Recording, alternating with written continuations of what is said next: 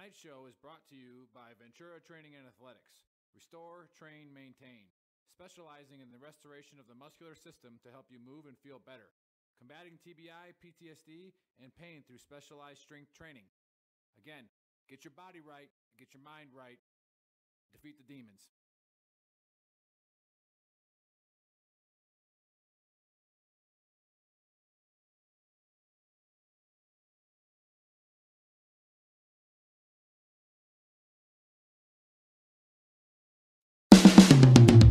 This is the Veteran Trash Talk Hour, hosted by Nick, Dave, Joe, and Buddy.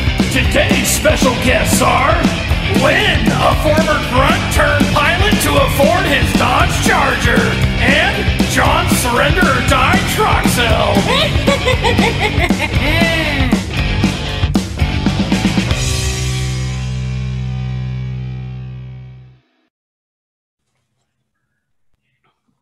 What's going on, everybody? Happy Saturday. We are back. Welcome to episode 42 of the Trash Talk Hour. Shout out to our sponsors, Ventura Training and Athletics, Cardinal Financial, and 10th Mountain Whiskey. Type in VTT and get a discount. Special guests today are retired SEAC, CSM John Wayne Troxel.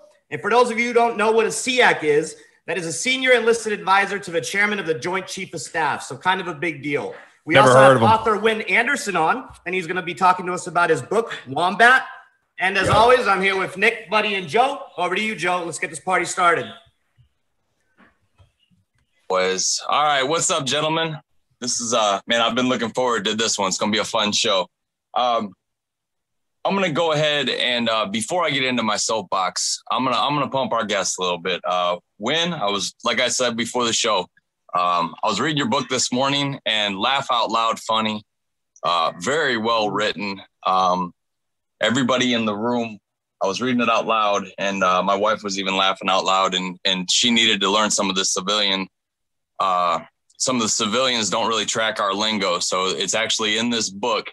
Go get yourself a copy, and uh, you'll you'll you'll burn right through it because uh, it, it's got something that every soldier can relate to in it. Stories are great, um, and once again, hats off to you, Wynn. That's a great book, very entertaining. Thank you, sir. So, um, having said that, in the script it said, "Joe, what triggered you this week?" And uh, I had the very familiar run-in at the VA with a veteran who had just had enough. Um, I didn't really get involved. I kind of monitored from a distance, but it was man at the desk. He'd he'd been getting jerked around by the system, and uh, you could tell he probably had a TBI. And uh, he, you know, in his head, his points were probably valid, and you got to handle those situations with kid gloves because you don't know what he's going through. Um, but here's where here, here's what we don't talk about a lot, and that and that is uh, these people that work at the VA. Man, I get letting them know you're frustrated, but they are not your enemy. You know, this is the care that you get for the rest of your life because of what we did, and it's the greatest benefit to me that we receive when we get out. I mean, I caught a fragment of a 7.62 round, and all my kids go to college because I'm a Purple Heart veteran. I mean, Ride like a was- baby. See, I- well, thank you for adding. Nick. I think my big his own- ears, Joe. I think my big ears. Nick's Tyler and Haley be good to go as well. Hey, uh, Dave's ears actually uh, got a silver star for protecting an entire battalion. Um, caught around and had them all undercover. But anyways, um, the VA is not your enemy. Okay, these people, most of them that I've dealt with are, are next to saints. They're they're I've seen seen nurses with tears just telling them your story of, of, of having a rough week and and and they're in it with you. And uh, I got a good doctor, but I'm telling you, it did not come without not being able to remember who you are. You're a veteran. You've got to knock on 50 doors to get a to get a yes sometimes. And man, that's just the way it is. That's how the system works. And if you get frustrated and get that entitledness, Nick's wearing the shirt right now, and, and you take it personally, like these people have got it out for you and they're not doing what you want to do. Man, that's not true. These people do everything they can. And if you fight the fight the right way, get the doctor that you want. Just play the game and know you're going to wait a little bit. You can get the care you need at the VA if you stay vigilant. No one's going to come to your front door to take care of you. All right. So this isn't me, you know, dogpiling on veterans for not handling themselves right. But man, just remember these people at the VA, especially through COVID, have been spread so thin and they're still there. They're still in the fight and they're still there to help. So um, just remember that, man. I, you know, kindness goes a long way with these people. And um, they're not the ones to fly off the handle it. It's a broken system that goes way higher than that. So um, that's my two cents. Um, that's all I got, gentlemen. Well, I read the script, so I know that it's over. Over to you, buddy. So I'm just Yeah. gonna go ahead and introduce myself. Anywho, um, so Do you uh, have trouble with that? Because if you do, we No, can talk I'm about it after the show. No, this I- is where you you just you just I take your lump there. You just take the you- jab. I've got I've got a little bit of facial hair right now, and I'm wearing my sunglasses, so I could be Joe. Hey, my name's Joe. Now it's now it's on to Buddy. There he is. Yay! Anywho, um, so sometimes I think uh, it's fun to uh, like I guess you can get triggered by it. But I like to like watch society and like look and see what they're doing. But I, I just got a uh, a video the other day, um, and if you don't have like three or four or five year old kids, I guess it wouldn't really be on your radar, especially if you were our you'd have to be our age to know it. But there's apparently a new ABC and one, two, three song. Like it's not A, B, C, D, E, F, G anymore. It's it's you know the ABCs and then some numbers, but it's to the tune of my neck, my back, lick my pussy, and my crack. How did we get here? Like, how are we? How are we teaching our kids? It's a good song. Just go ahead with it. it's got a good beat, buddy. It it does have a beat, but like there are people that are like listening to it and letting their kids listen to it, and I'm just like, wait a second, hold on, everybody, go back. Do you know what song that is? And they're like, no, it's a good. That's not even really a song. It's a it's a new thing they're doing. It's nope, no, it's not. It definitely has words to it. I guess you could say that like ring around the posies about the black plague and people dying. Like, I mean, they're bad songs throughout history, but I just think it's funny that uh, ABCs and one, two, threes is now lick my lick my vagina and my my butthole. I love it. I'm so Buddy- happy. buddy, I'm you watch so Fam- happy that you watch Family Guy? in this time. Do what? Do you watch Family Guy ever? I mean, You know that clip where. Peter Griffin uh, he like wrecks and he's sitting there going, ah. That's how my head Yep. feels now. Like thinking about my five year old little girl coming home singing that. Ah. Yo, what? wait, and- how you're do you, gonna have how to, do you like- even correct it? How do you broach you're the gonna topic? have to keep a you straight don't. face and just never ever like hope that Yeah, she never hears like happen. but the thing is like those are the songs that we like grew up to like when we were like 20 we're like in the club like my neck my back Mm. and now like on like oldies radio my neck my back like my like my pussy my crack. That's a thing. Anyway um so uh my other job today is to uh introduce uh anderson Wynn. he's the writer of uh of wombat. You guys see that?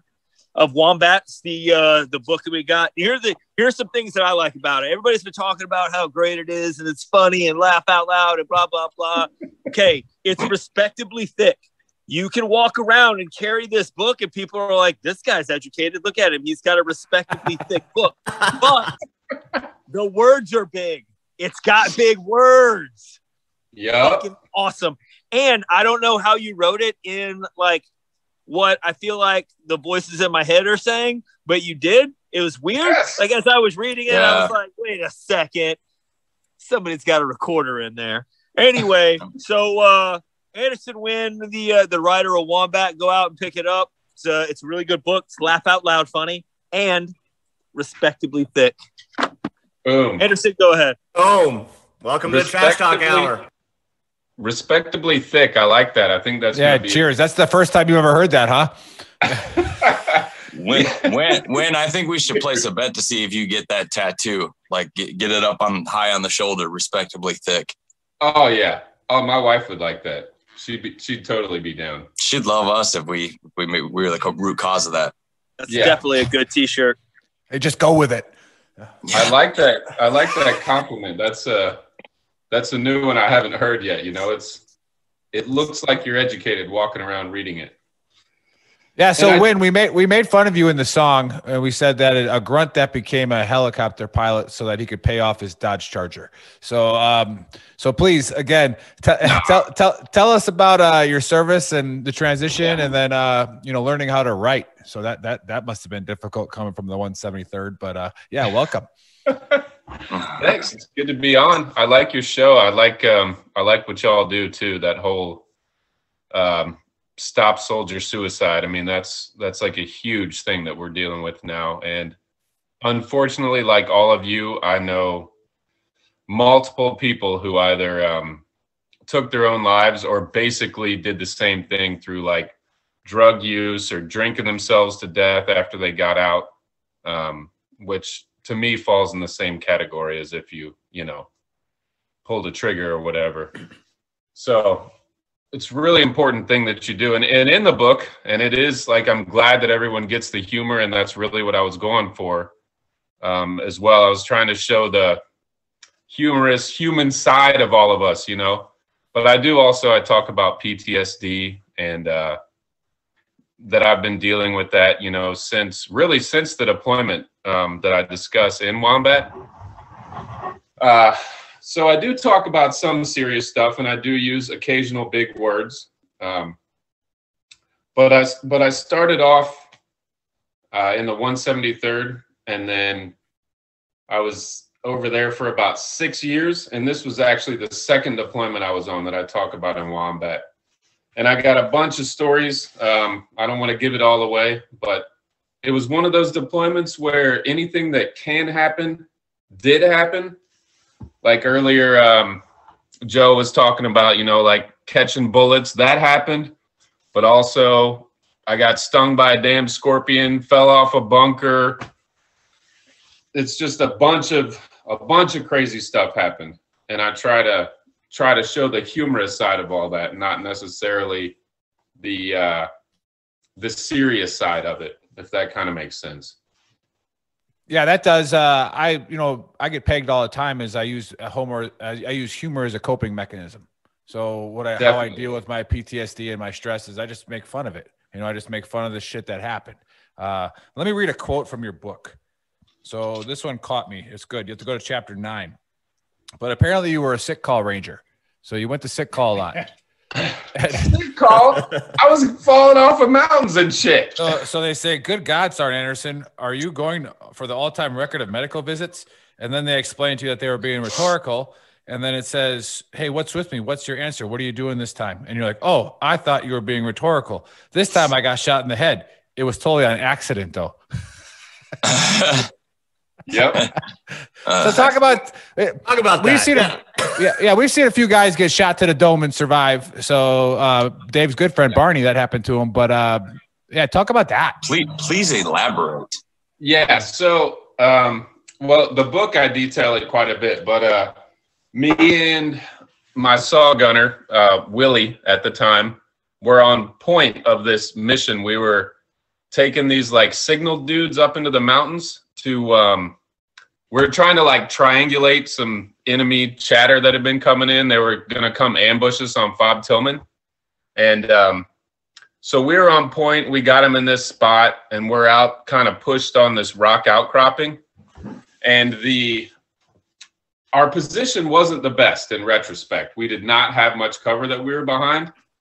And uh, at some point, you know how it goes. It's like out of nowhere, everything just popped off, and we're being engaged from all kinds of different directions.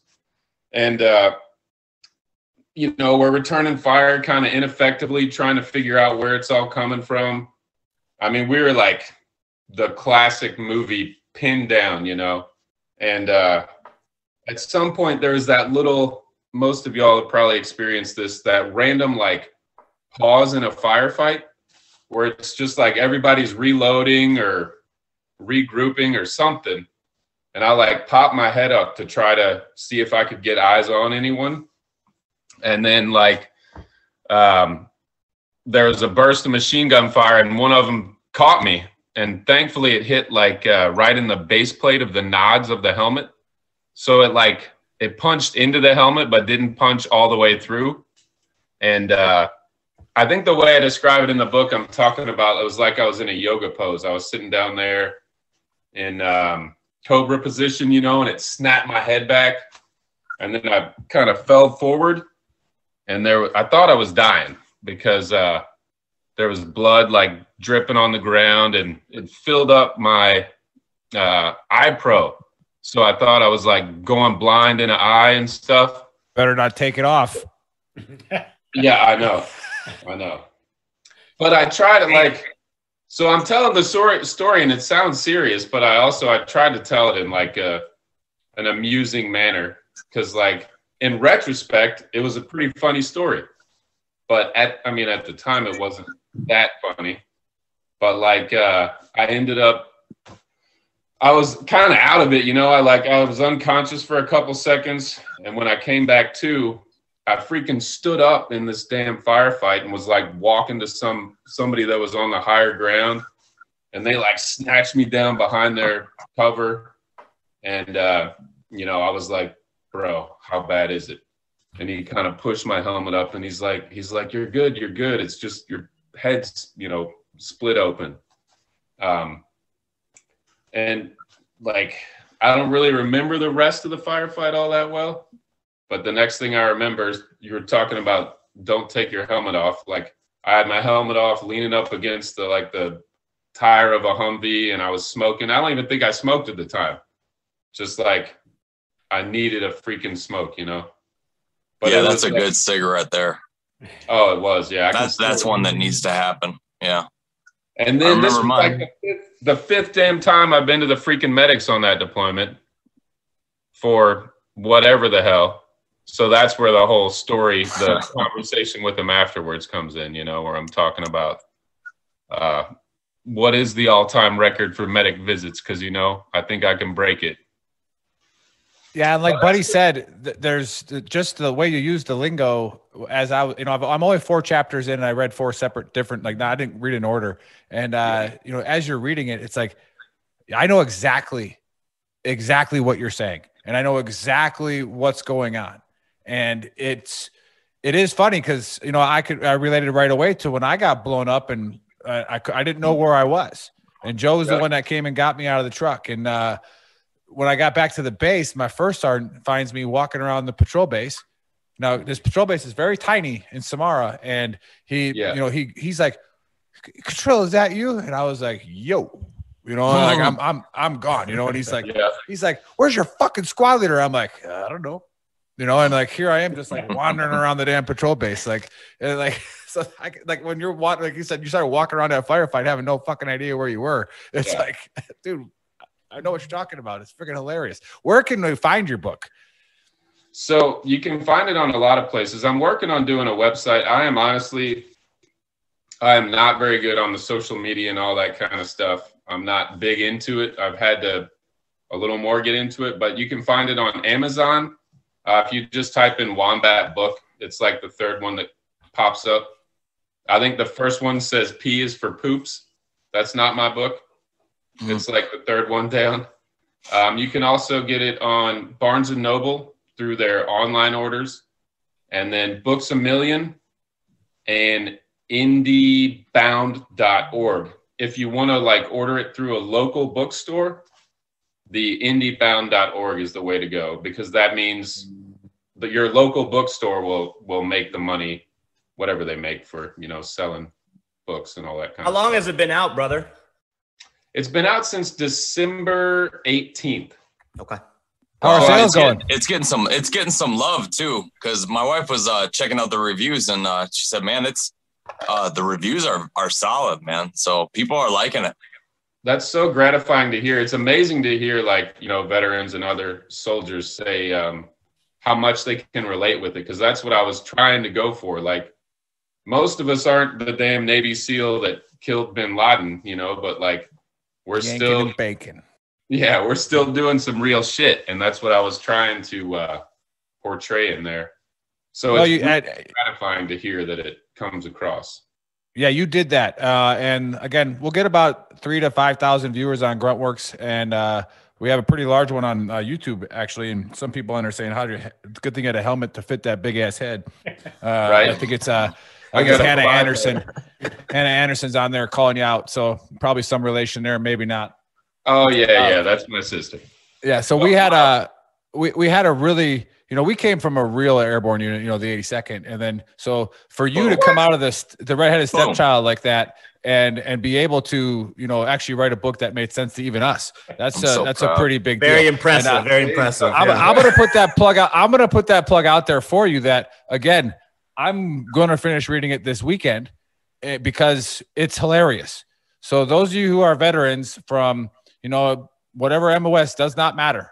Okay, you will understand this book, and it is it is actually I th- like I said I felt it was a great way if you're struggling with PTSD to read about it. Because we also had uh, Ryan Hendrickson on a show a while ago who wrote Tip of the Spear and had to five and the guy was on the show who dropped the 500 pounder on top of him who lied to the Air Force about it you know? So he started writing you know writing about that stuff and Yeah. that was that helped him. So did that help you? Is that one of the reasons you wrote as well Yeah, it it helped me immensely. Um, honestly, I started. I've written my whole life, but um, part of the process of dealing with this whole thing was um, was writing about it, and uh, just for anyone else out there that deals with like PTSD or, or any aspect of it, I have never missed a mission or never and never missed a deployment because of it. I have five deployments to Afghanistan. I have like over a thousand combat hours flying over there, and I've been dealing with PTSD since this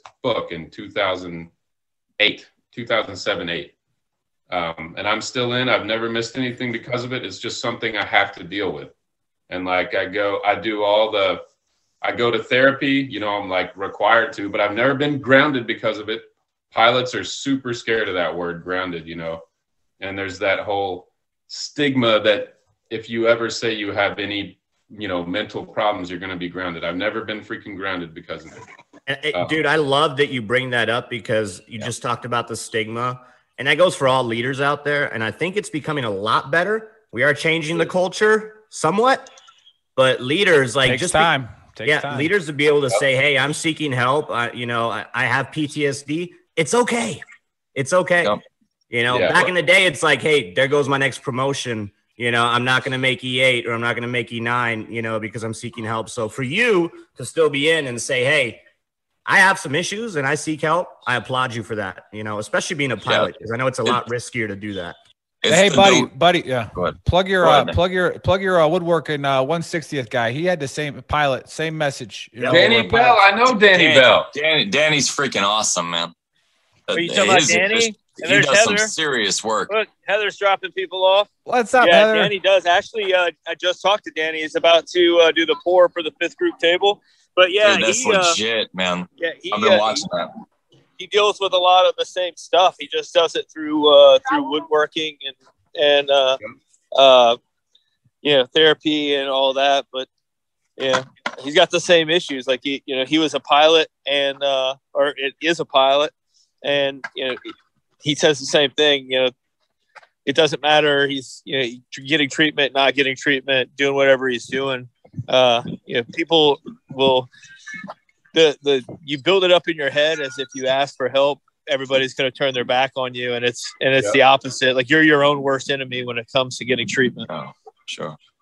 Hey, yeah so- hey hey, hey Nick. when uh go ahead go ahead joe No, I got well. I got a point. You know, early on when we first started, Nick Nick gave a uh, he, he gave a soapbox about Ranger School uh, when uh, First Sergeant Perez came on, and I still remember that. And I remember a few few points from it because it was a good one.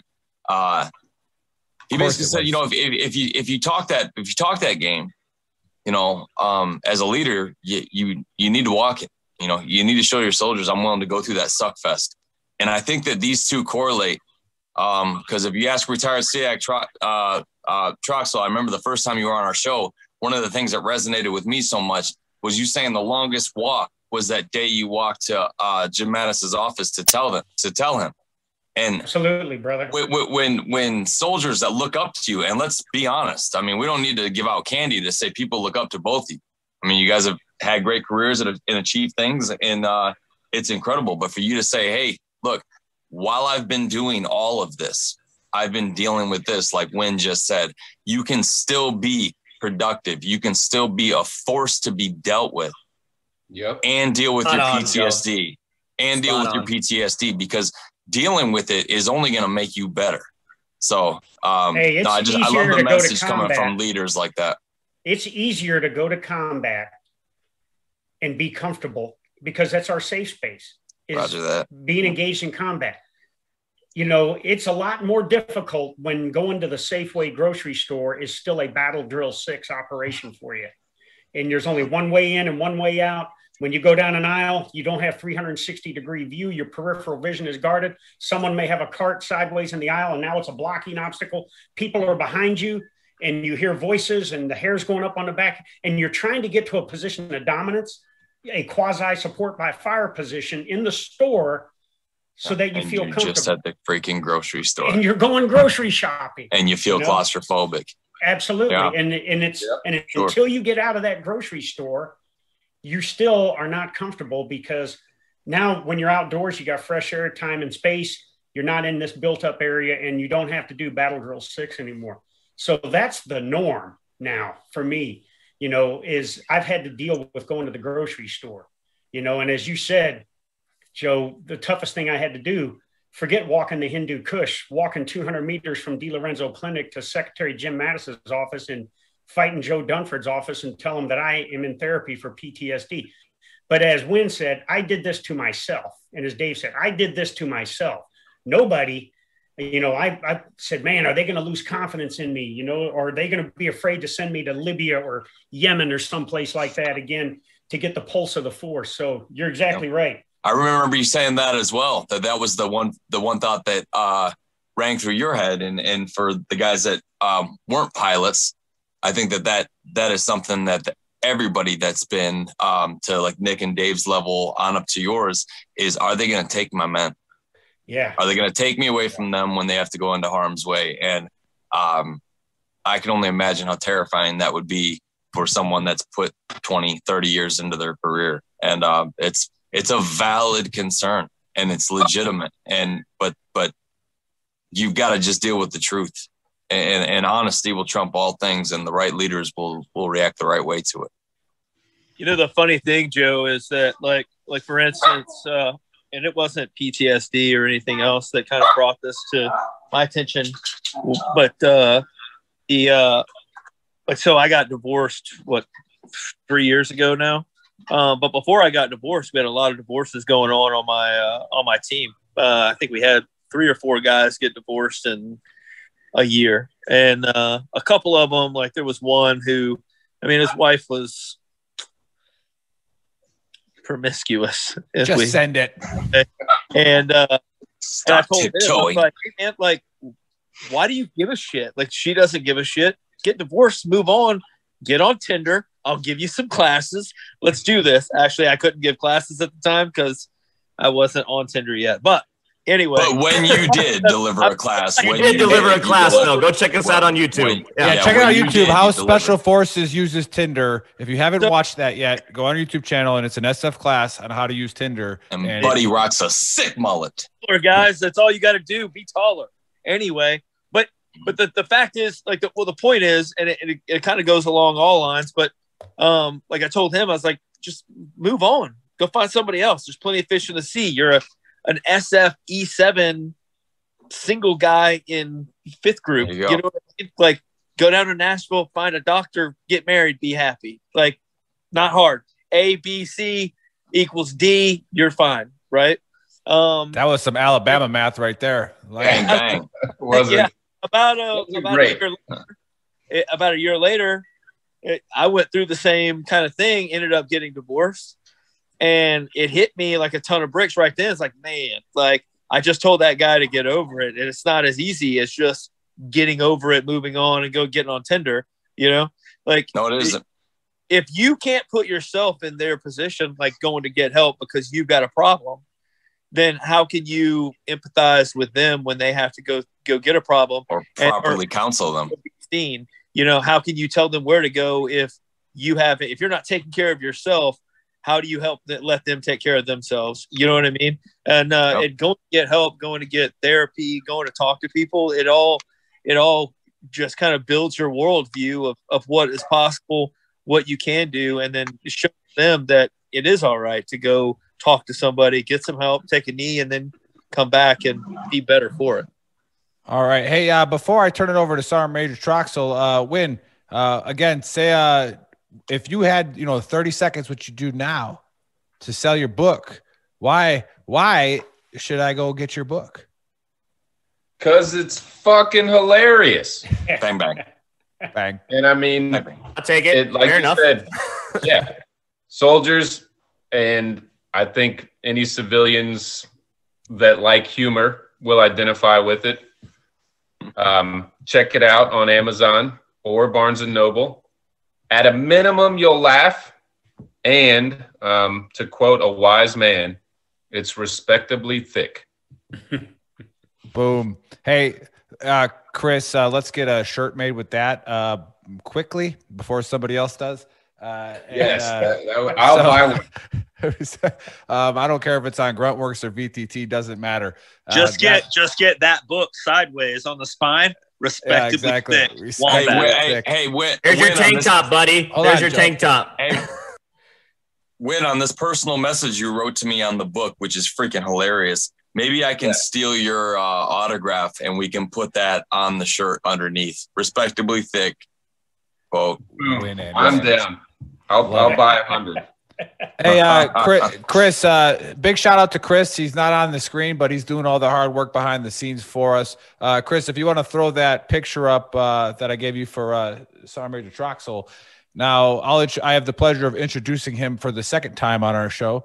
Uh, absolute awesome guy to have on. And again, we're dead serious that you know a bunch of E8s in the army had no idea who he was. So I started working operations uh, at Nickelco, and like everybody's like, "Oh shit, fucking SEAC's coming." I'm like, "What the fuck is that?"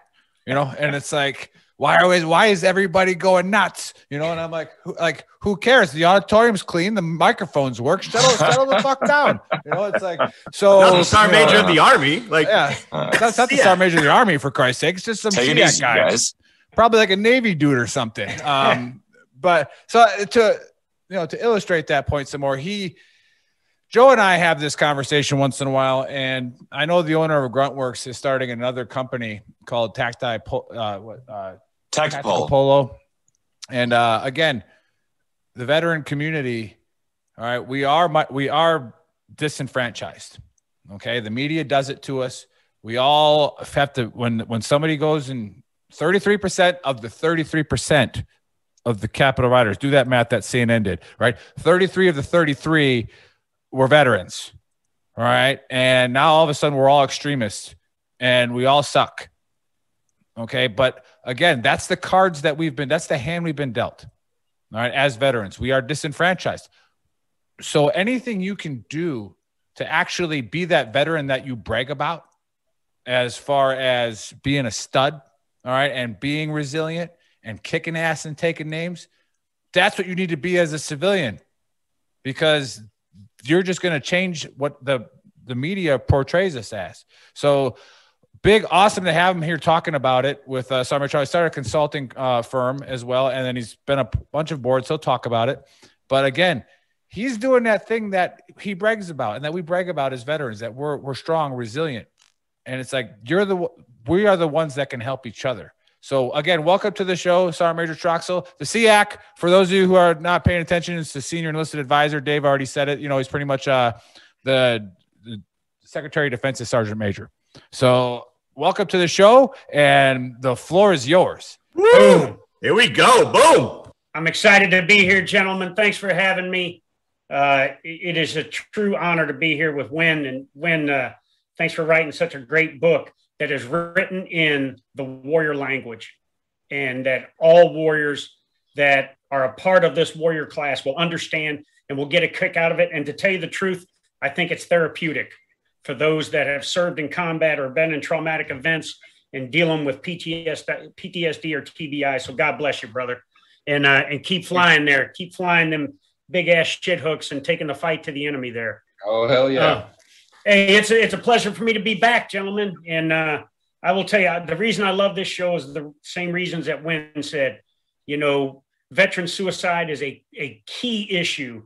And until we get after the things that we've talked about, the perceived stigma that's associated with it, and then continue to look at ways when you look at and and Joe talked off about the VA, and I, I agree with him. We got a lot of hard people working at the VA, but there's also some that have been desensitized at the VA, and pretty soon they're like making sausage and treating veterans. And sometimes, especially if it's a young kid that's suffering from PTSD and someone trips him, it can be a huge issue. But the one thing I've been doing a lot now has been in veteran affairs. And 50% of our first term troops that get out never enroll in VA healthcare or never enroll in trying to get help through the VA. One, because they don't know about it. Two, some of them just want to get the hell out. And when they go to their transition stuff, they just want to get their clearing paper signed and get the hell out. But three, we don't market it enough. You know, uh, when someone says, I don't want to be on the team anymore and they want to go do something else, you know, all of a sudden that person inadvertently gets ostracized because they're not part of this team again. Uh, and so I think we got to do a lot for that. So your show brings a lot of visibility uh, to veteran suicide. And, and, so I appreciate it. Hey, I, have just been having a blast uh, in the year that I left. So you talked about the SEAC, and I'm going to show you the SEAC rank here just so people know that there is an official title, an official rank. Never I wore this for 10 days before I retire. And the guy that has the job now is an Air Force guy, and he has the same inner workings of the rank here on the Air Force Chief Master Sergeant rank. So the SEAC is the senior enlisted advisor to the chairman of the Joint Chiefs of Staff, which right now is General Mark Milley, and the Secretary of Defense, which is Secretary Lloyd Austin. In my time, for two years, I had two great Marines. Chris, you'll love this because I'm going to talk big smack about the Marines here. But uh, fighting Joe Dunford, General Joe Dunford was the chairman, and he and I worked together for 45 months. And then for two plus years, having Jim Mattis as the Secretary of Defense was just phenomenal. And it was a, a period of time when, you know, we could basically have a conversation about kicking the shit out of the enemy and defeating them by all means necessary. And uh, so this rank, like I said, 10 days before I retired, they pinned this on. So this is the official SEAC rank. You know, you don't see it because I'm the only guy that's ever worn it. And if there's a guy in the army that replaces uh, CZ Colon Lopez, this will be the rank that they wear. Much like the Sergeant Major of the Army advises the Chief of Staff of the Army and the Secretary of the Army, the SEAC advises the Chairman of the Joint Chiefs of Staff and the Secretary of Defense, the two senior enlisted, or excuse me, senior officer and senior official in the Department of Defense. So that's kind of what I did for four years. And my focus, because you don't have authority, like you know, the sergeant major of the army can say you want we're going to wear black socks in uniform, or he can say you can wear headphones in the gym or some other thing. The SEAC, much like the chairman, you don't have that authority. You're an advisor. So I was the principal military advisor to the chairman, the SecDef, and I also provided advice to the National Security Council when I was called over there.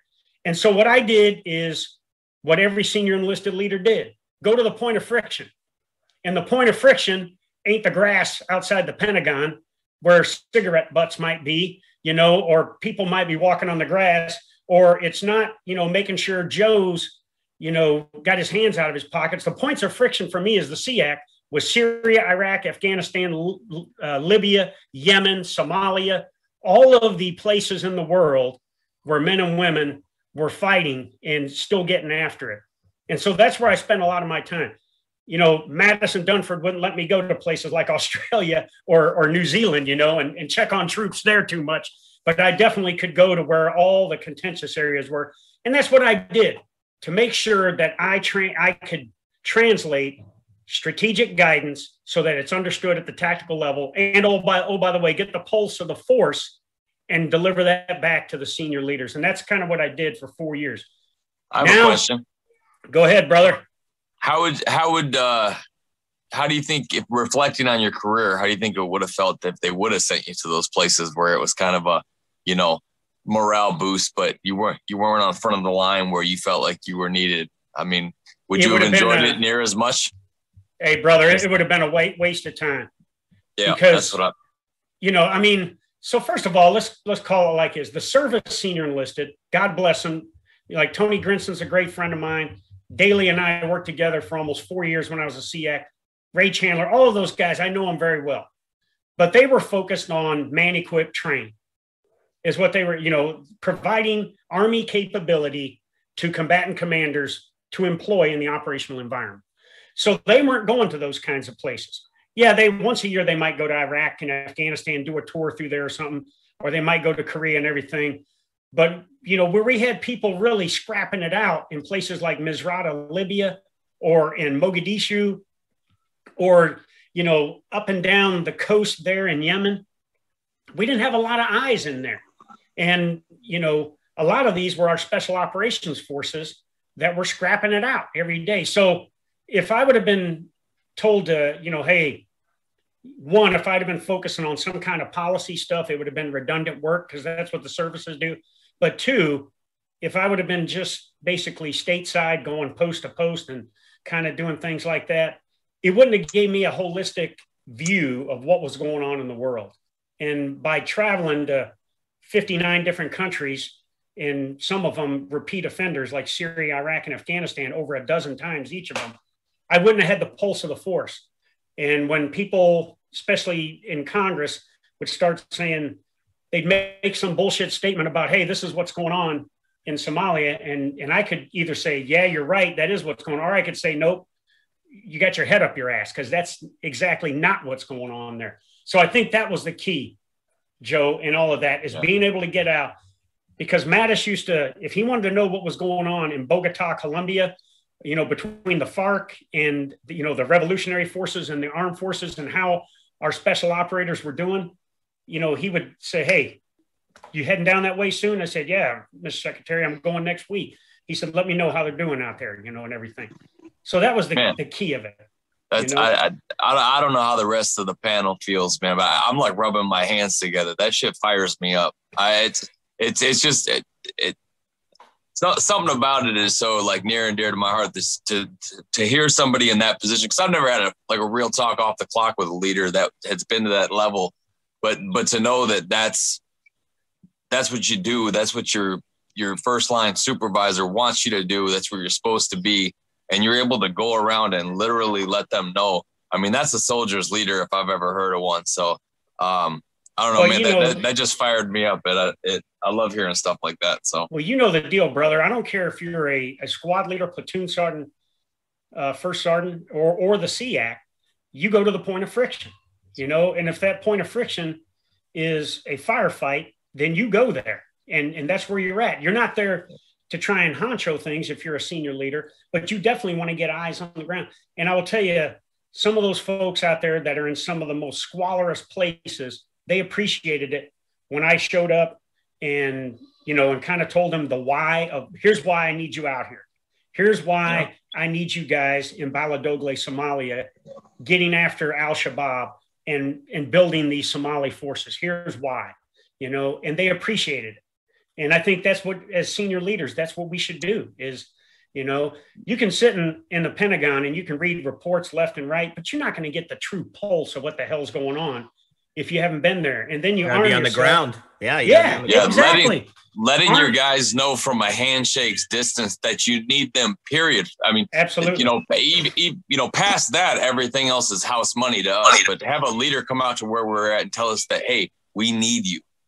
Yeah, and, that, and they're right there in the front of you. That is, that goes miles with us. Yeah. Well, the the biggest problem is that like on the ground, we send up reports. You could sit in the Pentagon and read reports all day, but until we start locking those reports so they can't be changed when they go to the next level, who wants to quote unquote message whatever the hell they want to message? It's not getting to the people that can make the decisions, but you going out and actually talking to people, you go, hey, so we saw this report. And when they go, well, that's not what I said. What I said yeah. was that we need to work with this guy because he provides this, which we can work into doing this and then you go, oh, well, that makes sense because when I read yeah. your report that's been rewritten 15 times before it got to me, it looked like you were kind of an idiot. And for hey, those you, of you hey, that haven't, yeah. go ahead. I'm sorry. Hey, brother, you're you are spot on, uh, buddy. And I'll give you an example. First time so, ever. Yeah. it must be the whiskey, right? But uh, so you know, and there's a combatant command at U.S. Africa Command. One of the missions for the forces in Africa was defeat Al Shabaab through security force assistance. A tall task. Seven thousand fighters in Somalia, and then this. And these are your brothers out there from uh, Special Forces land that are out there trying to train these forces, and they're advising, assisting, and accompanying them, but they don't have the requisite joint fires. They don't have, uh, you know, ISR uh, that they need. They don't have the golden hour medevac, and they don't have uh, personnel recovery assets that are within three hours. And we are expecting them to defeat an enemy force, and we're not. And then worse yet, they didn't have the the authorities to attack a potential target of Al Shabaab terrorists. And so I reported that back to Mattis and said, we, we got to do one of three things give them the stuff they need, uh, change the authorities, or send them some more body bags because pretty soon they are going to be in over their heads. And so that's when Mattis went to Trump, and Trump gave him the authorities to hit targets in Africa, which in the previous administration was under presidential authority. Now it was under Secretary of Defense. So in less than 24 hours now, an operator on the ground could you know, send up a con op to hit a target, and they were going to get SecDef approval and start smoking the shit out of some terrorists. So that's the kind of stuff that I focus on. Oh. Is oh. okay. Let me go back to the man because all that risk that we were talking about that associated with trying to defeat an enemy without the resources, it was on a captain and a master sergeant to figure it out on the ground. When we at the yep. Joint Staff in the Pentagon and or the combatant command or the service component command should have freaking mitigated that risk. And we didn't do that. And I'm not passing judgment on our leaders. I'm just mm-hmm. saying somebody had to be there on the ground to come back and give the real story that, as you described, wouldn't get muddled through reports that came up. And for those of you that are um, first time listeners or new listeners to the show or viewers, um, I think it's a valid point here to um, mention that Buddy is a master sergeant in fifth group. He is special forces. So to hear Sergeant Major Troxell and Buddy have these conversations, like this is legitimately 100% the group of people he's talking about on the majority of these visits that people are going Libya. What happened in Libya? Yeah, you don't know about it. You're not going to hear about it, but it's it's the spec ops groups that Buddy belongs to that Sergeant Major Troxell's talking about. So to hear that you two talking go back and forth and bounce things off of each other about your experiences is uh, awesome and very informative. So I guarantee yeah, you, we're the only show. The other part, yeah, the, the other part of that, Sergeant yeah. Major, that I don't think that it, it, a lot of, especially when you get as far separated from the master sergeant and the captain that are right there to the Pentagon or wherever, that when you get out there, you get to see that you get to see what we see and like it's not just putting you know bombs on on domes for Al Shabaab or or yeah. Al Qaeda or the Taliban or whoever. It's not just fighting the enemy. It's the fact that like for us, especially for the guys in in like fifth group or or third group or wherever, we also have to go into our partner force and we've got to look that guy in the face and say, hey, like I know that they're doing and, and like, people in the United States are so far removed also from evil.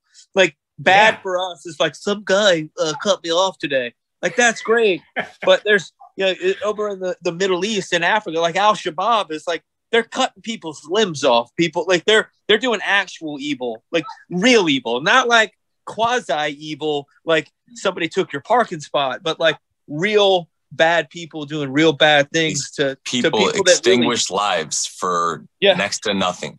They don't care. They do it doesn't matter to them. They do not give a damn about life, and that's a real thing. But but you have to go and, and tell that guy, hey, look, the you know the the higher ups won't let me do X, Y, and Z. But when you have somebody that comes down and can see, like, and you can take them over and be like, hey, look, this is you know Mr. Whoever who I'm supporting, and his whole family lives right here, and we're trying to keep them from getting, you know, just like allow them to live. And then you understand that it's not just it's not just a master sergeant and a captain that want to do something because they want to do something. There's a reason for it. There's a Absolutely. there are other people that are counting on us to help them so they can, you know, not be oppressed anymore. I don't know. Something about it being oppressed is what I heard. Hey, I'm with you, brother. And you know what I use? So this, you know, we're talking about the SEAC position. Sometimes when I would go and visit units, they they because I was a sergeant major, they would automatically think I want to come and talk heads and beds or haircuts and cigarette butts. Don't get me wrong, good order and discipline is important. But as a strategic advisor to the chairman of the SecDef, I can't go back. My job was not to go back and tell them that we got some great looking grass at Fort Bragg, North Carolina. Okay. My, my job was to say the national defense strategy national military strategy doesn't make sense to the troops. Are they getting after what we need them to get after? And then, as Buddy just described, what are they doing on the ground and how can we help them to get better with the overall perspective of stopping the oppression of you know a nation's people and stuff like that and so sometimes i would go and i had to tell my staff finally look okay i even went to syria and chris i love you to death but you know marine corps artillery unit where the fall of raqqa is happening and i'm there with our, our, our most elite special force our, our special operations fighters, and I'm on a roof of a building, and this Marine Sergeant Major wants me to show his Marines living areas. And I said, brother, God bless you. I, I, am all about you know morale and welfare and and the troops living right. But how many fucking terrorists are you killing with these 14,000 rounds of artillery that we're giving you? That's what I want you to talk to me about. Well, then he went to the master guns, and the master guns came over and kind of laid out the operation for me. But the point in all of this is the SEAC position cannot be forgotten for what it is. And it is, as Mattis used to say, a 10,000 mile screwdriver for the SecDef and the chairman to be able to see what's going on with the joint force across the globe. And that's what I used to hold up a globe and I would tell people, this is my battle space. And I would brief my staff, we've got to get to where the troops are so we can get after that, giving the pulse to the, the boss.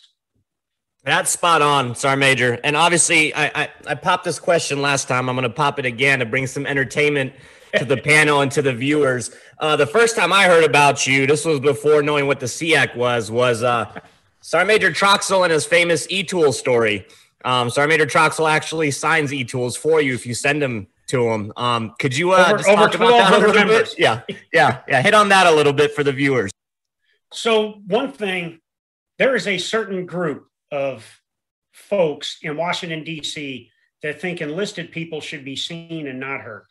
Okay. And we all know that that's not the case, whether it's the tactical, operational, strategic level. My job was not to to tell the chairman of the SecDef that you know they they look great in their clothes. My job was to tell the emperors that they looked like shit and they didn't have no clothes on, and that's what they expected me to do. And so as I started getting out in my first year, the first briefing I went to with a deputy subcommittee meeting at the Eisenhower building of the White House about ways to get after ISIS. A bunch of these PhDs when they're talking about well, ways to get after it. And they came up with this. We were talk, specifically talking foreign terrorist fighters in Syria. How do we get them to not be foreign terrorist fighters? and they started talking about a jobs program for foreign terrorist fighters. And I thought to myself, okay, that might work in Somalia or Niger or places where poorest countries where young military age males are you know motivated to join these terrorist organizations to provide for their family but when you're talking foreign terrorist fighters that come from you know belgium germany france canada the united states and places like that they're not born out of poverty to do this it's born out of this radical ideology. They've been radicalized and they want to be a part of that. And from that day forward, I wanted to make sure I got a clear view of what was going on. And I sensed in Washington, D.C., and I sensed uh, in other areas that we were kind of taking our eye off the ball with the fighting that was going on day in, day out. You know, uh, Master Sergeant Wheeler from uh, behind the fence, he gets killed in Iraq, northern Iraq.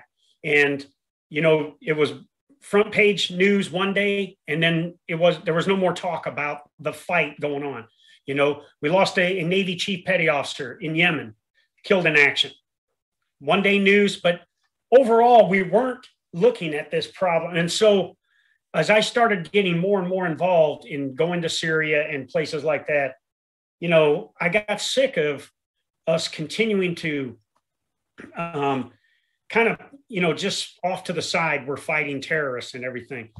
So finally, I was I was on a trip with Mattis, and uh, Mattis came in the minute he took over as the SecDef. He said, SEAC, the word is defeat is out. It's now annihilate. We're going to annihilate the enemies. We're going to fight and win, and we're going to annihilate them. We're going to make sure that nobody wants a shot at the title with the United States of America. And so, as he and I would talk, we were, you know, we would travel together. We're on a stage in Camp Lejeune, and we're talking to a bunch of Marines, and he's talking through the national defense strategy. And you know, a bunch of lance corporals and PFCs are like, the fuck is this guy talking about? You know, and so I felt the need to just say something that would, you know, kind of hit home with them. And I said, what this means is we're going to continue to drop bombs on the enemy, shoot them in the face, if need be, beat them to death with our entrenching tools. All these Marines go bananas. And Mattis looks at me and says, I like that. Keep saying that. So I kept saying it. Everywhere I would go, I would talk about how we were going to defeat ISIS. And it was never a big deal till Christmas Day two years ago, two and a half years ago, and uh, well, three years ago. And uh, I'm on a stage with Joe Dunford and Flo Groberg, Medal of Honor recipient for a USO tour. Flo and I got entrenching tools in our hands. And I get up there and I did my, you know, the same thing just to fire the troops up at Bagram Airfield. And I got done, it blew the roof off. Well, this little short fat guy, you know, losing his hair with crew serve cameras comes by me and says, Hey, I can't believe that you were advocating for soldiers to commit war crimes. I said, I'm not doing that at all. We teach soldiers, Marines, and battlefield airmen how to use non standard weapons to defeat and neutralize enemy threats. And the guy said, Well, I'm going to go to public with this because you are violating the law of warfare. And I said, Well, knock yourself out, dude. And all of a sudden, as I walked away, I thought, Oh shit, what's, what's going to happen here now? Because I got the Washington Post, and I think anybody knows, you know, what direction they spin. And so I called up my public affairs guy, Master Sergeant, now retired Rob Couture, Christmas Day back in Fort Meade, Maryland. And I said, Hey, brother, this Washington Post guy is coming after Surrender or Die. And he said, Let's beat him to the punch. So I sent him a picture of me holding an entrenching tool in front of the troops.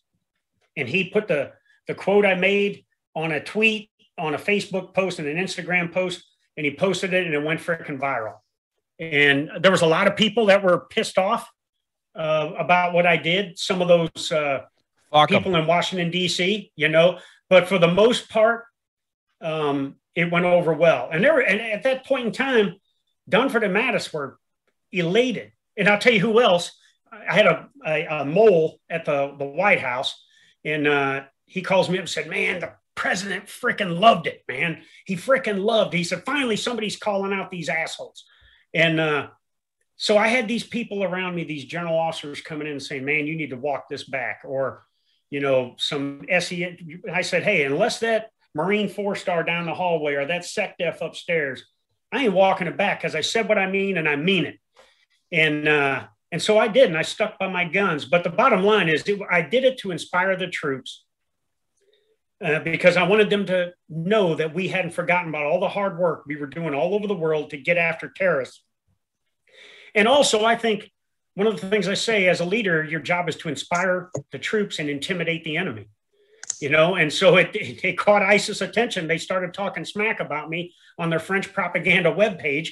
So I asked my PAO, what do we do? He said, let's talk shit back to them. So we had this little barb going. And I mean, I got I got death threats. I had extra security around me at, at my house at Fort Myer and stuff. But in the end, I did what any other enlisted leader does. You inspire your force to get after the fight and overcome any kind of odds, and also let the enemy know that, hey, we can all be some fighting motherfuckers here tonight if you want to play fuck around. All right. So that's what it was all about. And I didn't realize it was going to do like it did. And now I've signed over 1,200 entrenching tools. As a matter of fact, I got two more here I got to sign uh, before I head out to Fort Riley tomorrow. But uh, that's what the story was all about, Dave. Love it. Yeah, love there's it. yeah, Love it. there, there's you're getting a lot of reaction on uh, Gruntworks. We have a huge uh, audience right now. So hey, thanks for watching. Uh, and we're not even near done yet. Uh, so w- we didn't even get to uh, what you're doing now. So that's it's it's beautiful. And again, I know I know plenty of people have uh, you know said you're awesome and all that great stuff. And uh,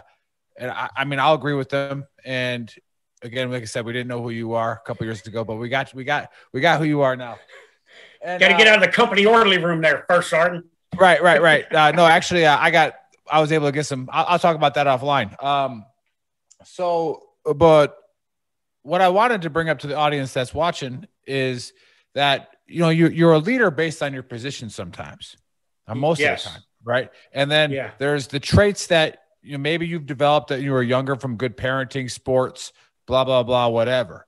But anybody can be a leader. It- Yeah. it is a learned trait. There's lots of traits. There's 30, 40, 50 of them that every psychology book will tell you. Um, but a lot of the things that you're explaining are those traits that, you know, you've developed and that you've mastered and that you're continuing to work on. We've talked about on the show the lifelong process of learning. All right. Um, it's never, it's never over. So this is where I the story that it might not be as sexy as what you know the, the the combat stories are, but what's more inspirational to a lot of NCOs and to a lot of uh, enlisted guys is what you talked about, and we said it. You know, where hey, what are you going to do, Sergeant Major? Retire range control. You're going to be a Yeah. GS11 at the academy. Now, I love those guys. I work with them. You know, and it's like Honorable work. I, I, yeah, Yeah. nothing, nothing against that. Uh, but when you what you said to me last show, you said to the group was you looked at that general in the eye and you said, "No, I'm going to take your fucking job." Exactly. Right. Hey, I- so, We can so tell tell tell what world. you're doing now. Tell us what you're doing now. What you started. What you're Yeah. doing. What's out there for the enlisted guys who have honed their leadership skills, who have built those traits, and not, then transfer them. So when you look at guys like Jack Tilley, uh, your former sergeant major of the army, and, and what he's done and how he's built his kind of uh, generational wealth, uh, but what also what he's done for retirees, veterans, and everything. Um, I took to his advice: get out, start your own consulting company, and you know continue to do the things you want to do if you want to do that. I wanted to continue to have purpose. I wanted to continue to do things that would allow me as a retiree to be an, an enabler to the active duty force and not an agitator. But I also wanted to make life comfortable for my family. So I own my own consulting company, and this is year two of it, and we're really making a push of it. Uh, to in, in- what I do with my consulting company is I provide leadership and human performance solutions for organizational uh, success, and I also so I have nine different businesses that I work for that are either in the fitness industry, military support, or veteran support. I'm on seven different boards that get after veteran suicide, that get after veteran employment, and things like that. And in the end, I'm just having a ball and I'm doing my thing. I'm doing what I want to do. I'm not bound by an office. I'm not bound by 40 hours a week in, you know, I got to be to work at nine in the morning or five. I mean, I travel a lot. I do a lot with the troops. I'll be with the, the big red one on, on Monday doing PT, some leader seminars and, uh, and stuff like that. But I'm doing my own thing. And the only bad thing I got going in my life is, as Nick, as you said, is every quarter I got to write a check to the frickin' government for taxes. And uh, this year alone, I paid $120,000 in taxes. But as my accountant says, trust me, you want that problem. First I'll world leave, problems. I- yeah, I'll leave it Good with problem this. to have, maybe. Yeah. It's a good problem. Yeah, you you want this problem. So I'm going to leave you with this. My thoughts on how, as a as an enlisted person, to transition out of the military and be successful in the corporate world. One, stay in as long as you can. You will not be able to replicate the training, education, and experiences that you get from serving in the military on the outside world uh, in the, the time that you will get it in the military. But if you are going to transition, start early, at least two years out. And what you got to do is we live by this these uh, watchwords called selfless service our whole career, and we have to. Our military wouldn't be successful if we weren't selfless and thinking about others before ourselves. But when it comes time to transition, you got to be able to take that military reputation based on selfless service and rapidly transition it into a marketable personal brand that will be attractive to businesses and corporations. So you got to start uh, promoting yourself and being able to get after you. Okay. Because when you get out and you go to businesses and, and, and, corporations and you look to, when you can come in and say, Hey, I trained X amount of soldiers, I did this and that, they're going to say, Hey, what, what the fuck did you do though? What can you do to make us better? And so that goes into the next step, which is you got to take your evaluations that you've had and you got to build a resume that will be understood by businesses out there. No military acronyms, none of that stuff. And don't just focus on, you know, I was a medic or I was this or that. Focus on your management and leadership skills. And in the end, build a network. And you add all of that together, I guarantee you there'll be opportunities that come. I work hey, uh, on a foundation right now that the CEO was a former E4 and the chief of staff is a former E6. I'm the SEAC wow. working for an E4 and an E6. Okay, so so be careful. out though. He had it figured out. Yep. Hey, yep. first start, be careful who you piss off because your boss might be one of your Joes. Yep. so, and so in the end, I'll, I'll I'll say this and I'm done. To be successful, you got to dream big. Dream big. Set lofty, attainable goals visualize yourself accomplishing them and then go out and get after it actualize and i guarantee you there will be success in your future. Beautiful. Yeah. Hey, Beautiful. with your permit, with your permission, we'd like to cut some of those up. Uh, we got our guy. We pay. Uh, we pay him with a free shirt once in a while. He cuts up our show and uh, he says it. So if you could cut some of those quotes up and send them out, that'd be awesome. Uh, but we, you don't have to go unless you have to go. we no, no, I'm good. I'm, I'm okay, here. yeah, we'd like to keep this conversation going. Fifteen tomorrow morning. There you go. Yeah. yeah uh, so what what's the name of your company? And, and again who who's the major audience? And like what is it like what does that go if uh if that yeah so my the name of my consulting company is PME Hard Consulting. And uh you know um I just hired my youngest son as my chief of staff to run the thing for me. And uh and you know we're getting our website up now and we're going to continue to build the brand here. But basically what I do is help organizations uh with leadership and with human performance, whether that's physical, whether that's mental, emotional, whatever it is, you know. Um, and uh, and I also am uh, a part of organizations like FlatterInc.com, which is a a uh, you know a speaker forum, and I'm also with United Healthcare Speakers Forum. So I do a lot of things uh, that uh, keep me busy, you know. But the key things is giving back to the active duty force, giving back to our veterans and our military families, and continuing to make life comfortable for my family. Yeah, that's uh, that's very admirable, and uh, again, that's something that we are been trying to drive home through our 42 episodes. Uh, is that you know you have to make yourself better, yeah, and you have to improve your situation, and and I'm glad you brought up a bunch of points of what need to what we need to work on to you know end veteran suicide because that we've been like I said we've said that for a while now where everybody has their one idea that they think will work. And it's like that's cool but it's an entire system. It's an entire exactly. system that needs to change all right? And it's an entire stigma. There's like seven or eight stigmas that we got to get rid of. Yeah. And as we talk about all the time and we see it now with the sexual harassment and eo policies you know the climate a good leader can change instantly. But the culture it takes a minute. If there's a bad culture that's been manifested in all kinds of you know people's ears and heads, you know, then that's gonna take a minute. You know, it's gonna it's gonna take a minute to change, and that's just you know, and like Bill says, so look up uh, Sergeant Major Pearson when you go to uh, Fort Riley. I'll, I'll, message you guys together. Uh, they're dealing with some stuff right now. They just had a, a pretty tragic incident the other day, uh, and he's dealing with that. Uh, otherwise, we'd probably have him on the show with you. But look him up, yeah. and like he says, find the good people and and fire, find the bad people and fire them. Find yeah. the people that suck and fire them. Yeah, and I, I think that is the quickest band aid to the the culture change that we need in a lot of areas. Is find them and just fire them. Like, yeah, why, why are they still gonna, here? If the culture isn't sound, you'll never be able to build chemistry within the organization that will be in the band of excellence, as we used to call it. I'm with you. Got to change band of excellence. I got I got kicked out of a, a NCO PDD one time because uh, old Sergeant Major Floyd, uh, uh, Kevin Floyd's watching, he was the Gar- retired as a garrison sergeant major at Benning. Uh, it, he was my uh, instructor. He was my uh, sergeant major at six RTB, and uh, he goes, "Does anybody know what the Band of Excellence is?" You know, and old Sergeant First Class Cottrell raises his hand. He's like, he looks, he rolls his eyes, he's like, "What?" And I was like, "The Marine Corps Band."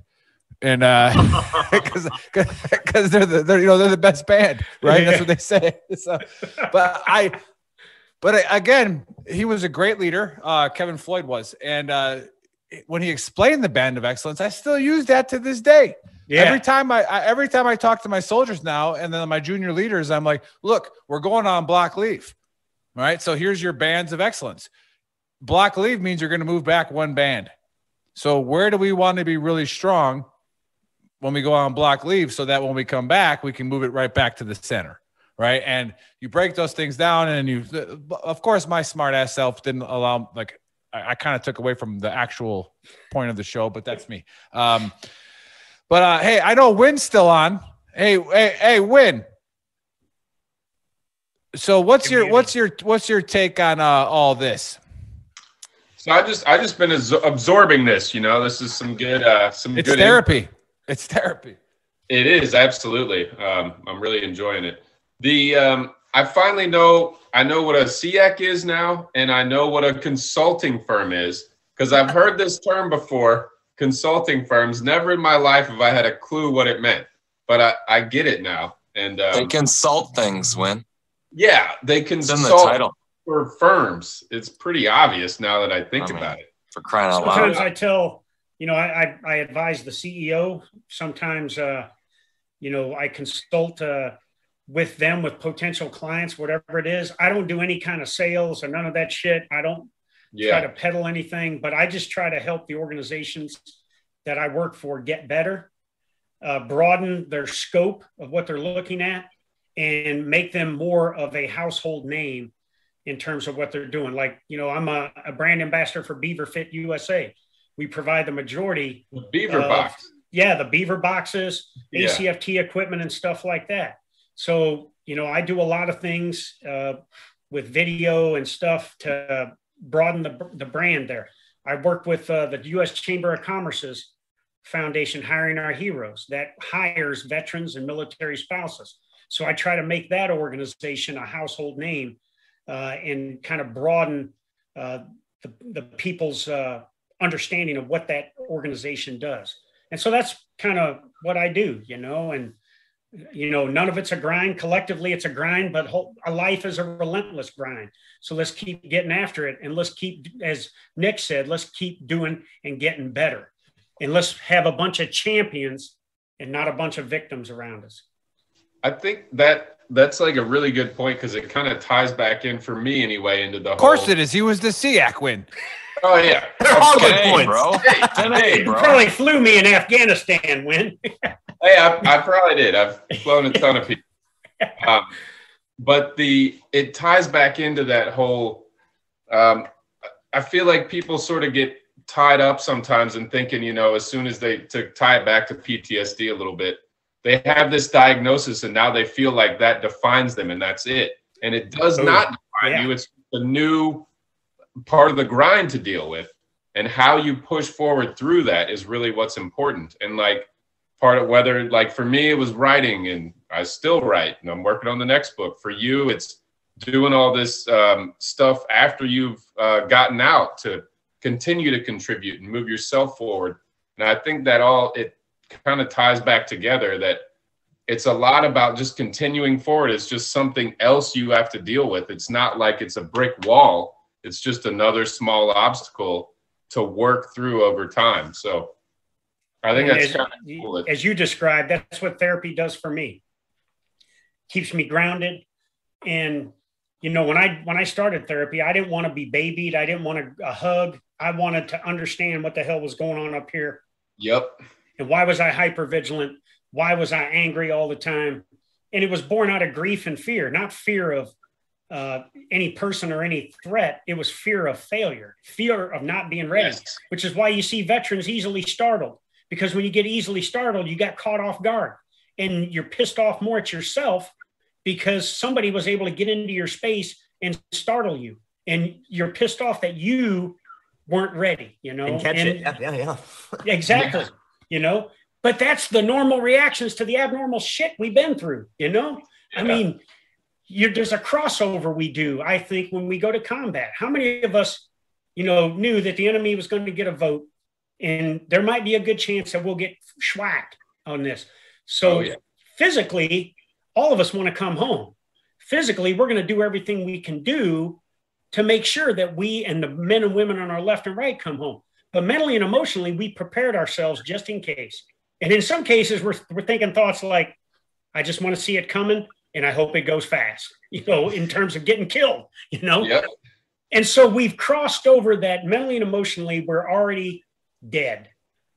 But physically, we're fighting our ass off to stay alive. We're fighting our ass off to, um, and then, you know, to, to defeat the threat. But then when we come back, now we have to cross back over. And then a new fight starts, a new battle starts. Boom, Yep. Yep. boom. As uh, Yeah. Joe was talking about right off the bat, you know, boom. Now the the the dang deliberate operation to go grocery shopping, you know, to go to the tax center on post, which is one of the most chaotic things that can happen. And now you're not in control. And so what are you doing? You're looking for a higher ground. You're looking for clear fields of fire. Shit, this that you've done in combat to stay alive. That's Yep. where we get problems at is that the struggle of crossing back over that you're going to live and you're going to live. And now you're going to go to the recitals. You're going to go to the little league games. You're going to, you know, you don't have to worry about running out of ammunition and you have to be okay with running out of coffee cream, you know, and that you don't treat running out of coffee creamer like you did if you were running out of ammunition in the middle of a Yeah. firefight Great You know? point.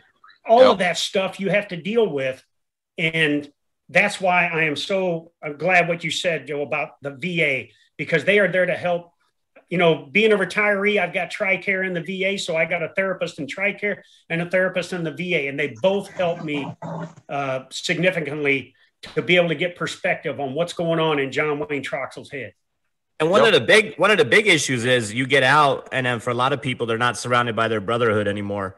They're not surrounded by their brothers and sisters who speak the Bingo. same language, who understand everything, and that's what that's what VTT is all about. That's what our community is about to It just is. be able to provide that outlet for Billy that got out and moves to wherever in America. He might be surrounded by his family members, loved ones, but he's not surrounded by the ones that you know went through the hardship and have, have, have witnessed some crazy stuff. And then it just it backfires and it's it's it's a bad bad situation. Yeah. And then again, he might have nothing, and Correct. he might Yeah. have a, it might have a TBI, Yep. and uh, he Yep. might have uh, nine or ten people that day that looked at him like it was the gorilla that escaped from the zoo, and Yep. you know things are going a million miles an hour. He's got nobody there. That's Dave. That was exactly what I was gonna say. That's why we are here.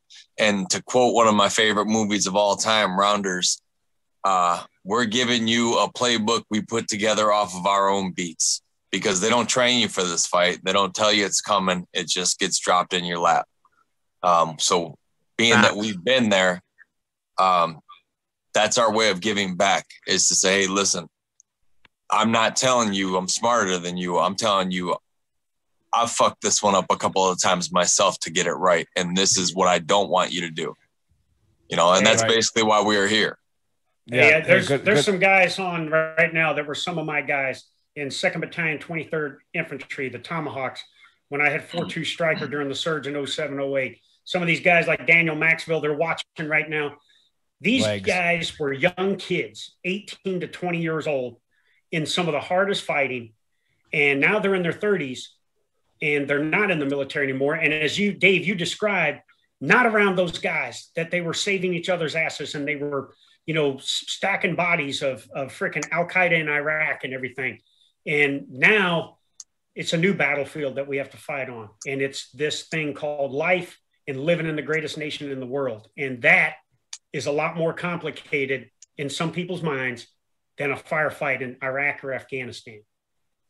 Yeah, very true. I have to. I'm going to give another plug with uh with Da- what Dave was saying about VTT because again, Gruntworks has helped us out huge with a bigger audience. Uh, we had a 39,000 person group growing, and then Facebook took us down. Uh, and we're you know we're we're coming back harder. We allow zero politics, zero sexual posts, nothing like that. Yeah. Uh, And it was just the fact that those the algorithms were set up that veterans are extremists. And so as soon as those Capitol riots happened, they shut our page down. And it was like, holy cow. Um, but again, so we need your help building the page. We need you guys coming back and getting up there because that community saved lives, like documented saved lives. Documented, lives, like, yeah. you know, and and we didn't do it. And people keep contacting us. It's like, hey, we want to help you counsel these guys. It's like we don't counsel them. I was like, we provide the platform for the brotherhood and sisterhood that they need to come Absolutely. on and and say, hey, here's my problem. Who knows how to handle this? And Yep. it's like, hey, we got you, bro. Hey, uh, you know, and again, we get a lot of pushback, and it's awesome. It's actually good pushback when you know we post things like your military career doesn't define you, right? And that's kind of what you were getting at. Yeah. and uh, and it's it's again, it's like you need to get better no matter what. All your entire life, your military Yeah. career is over, regardless of what stigma you've been told that you have to be range control now or you have to be a GS nine. all right, you can Yeah. do whatever the hell you want, and you know, and so find the people that are successful, look, find out what they did, and do it better than them. And Absolutely. our our our page provides that. Uh, it, it, it gives the examples of what went well, what didn't go well, and all those kind of things. I do because I said I use humor to combat my PTSD, and uh, you know, but again, the coffee creamer member, the paratroopers, we don't even use that. All right, so um, it, it might it might have been like a Stryker thing, not sure, but uh, Hey, dude, I was a paratrooper for 14 years. Jumped into combat. Airborne. And I put creamer in my fucking coffee. Okay? that's because it was in the MRE. Well, you need, the sea rat was the, the sea rats back then. Um, yeah. Yeah, it was. It But was it's a, but it's Starbucks caramel macchiato, Nick. The Oh, no. out the window. yeah, that Irish pecan nut roll sandy shit. I You don't gotta cut it off at the source. some You gotta cut it off at the source. Some John Wayne shit. Let's keep talking. I, I, I, will, I will I will throw a plug at our sponsor again because we definitely went over our hour, so I got I think we owe them some more plugs. Um, but uh, you know, Ventura Training and Athletics. Uh, it's an old paratrooper that got out and he got in, involved with that. The the guy who started muscle activation technique works uh, with the Denver Broncos, and he uh, they work on Bryson DeChambeau if you're a golfer, and uh, you know they made him super big with more range of motion right? So now he outdrives everybody. right? But one of the things that they're working on, MAT is working on, is TBIs and PTSD. Because what people don't realize is PTSD is a is a brain injury. Yeah. Because what does it affect? It affects your brain and your nervous system, right? Things that you're that like uh, Sergeant Major said, that the hair starts going up on your spine. That's a brain injury. It, wasn't an acute injury. You didn't get hit in the head like uh, the big big forehead Wynn there. You know, like you didn't get hit there. All right, but something in your nervous system causes a brain injury. All right, and there's lots of things that can trigger that. So what muscle activation will do, all right, was is it's like a chiropractor except with muscle. And so as your bone gets put out, it's because muscle allowed that. So they'll fix that. Uh, and again, if you're near a muscle activation guy, go check them out. And then, you know, bring up our show, bring up uh, Ventura Training and Athletics. And if you're a veteran, they'll probably see you for free. And it's it's For about four hundred dollars an hour for free. Free. For free. Like, they'll go in there and, and like I said, they'll they'll find a spot where they could have made four hundred freaking dollars, and they'll be like, "I got you, bro." All right, so they'll do that for you. So go go check them out. Um, anyways, uh, I had to do that plug for our sponsor, and it just reminded me. So excuse me for that. I guess you know they got to pay the bills, but we still are waiting. I'm gonna I'm gonna do the shameful plug like uh, Dave did as a recruiter a couple of shows ago with the the young kid from uh, Be Free BU. All right, yeah, that was bad. Uh, so that, That was shameful. bad. It was you were asking if he wanted to join the army. It's like this kid's brilliant and just started a company at like 16, and you you wanted to can go in the army. brilliant and be in the army. There's True, nothing but, but but not when he's already started a movement that's going. Um, Yeah, Dave, you really look like an opportunist, man. It was No. like yeah, looters in a riot. it was rough, sorry, sorry, Mayor Troxell, who's who's going to sponsor this mission? I know you said that last time that you got somebody. You know But somebody. which mission? VTT. Our mission. Yeah, Oh, VTT. We'll talk offline. We can make that happen, man. okay. We can make that happen. Hey, I will tell you though, yeah, we want to make an impact. I do a, a monthly podcast with my former Second Ranger Battalion buddy, Ron O'Farrell, called the Ron and John Show.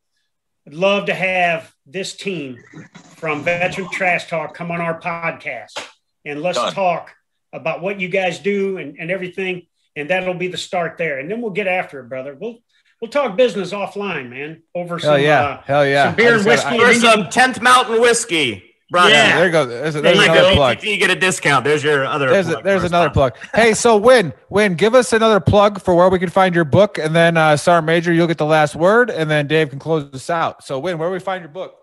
So Wombat, you can find it on Amazon. If you just type in Wombat book, it'll it'll pop up. It'll be about the third one down. It's also available on Barnes and Noble, online, Books a Million, and then indiebound.org if you want to order it through your local bookstore. Um, you can just tell them you want to order it, and uh, they can pull it right up through indiebound.org.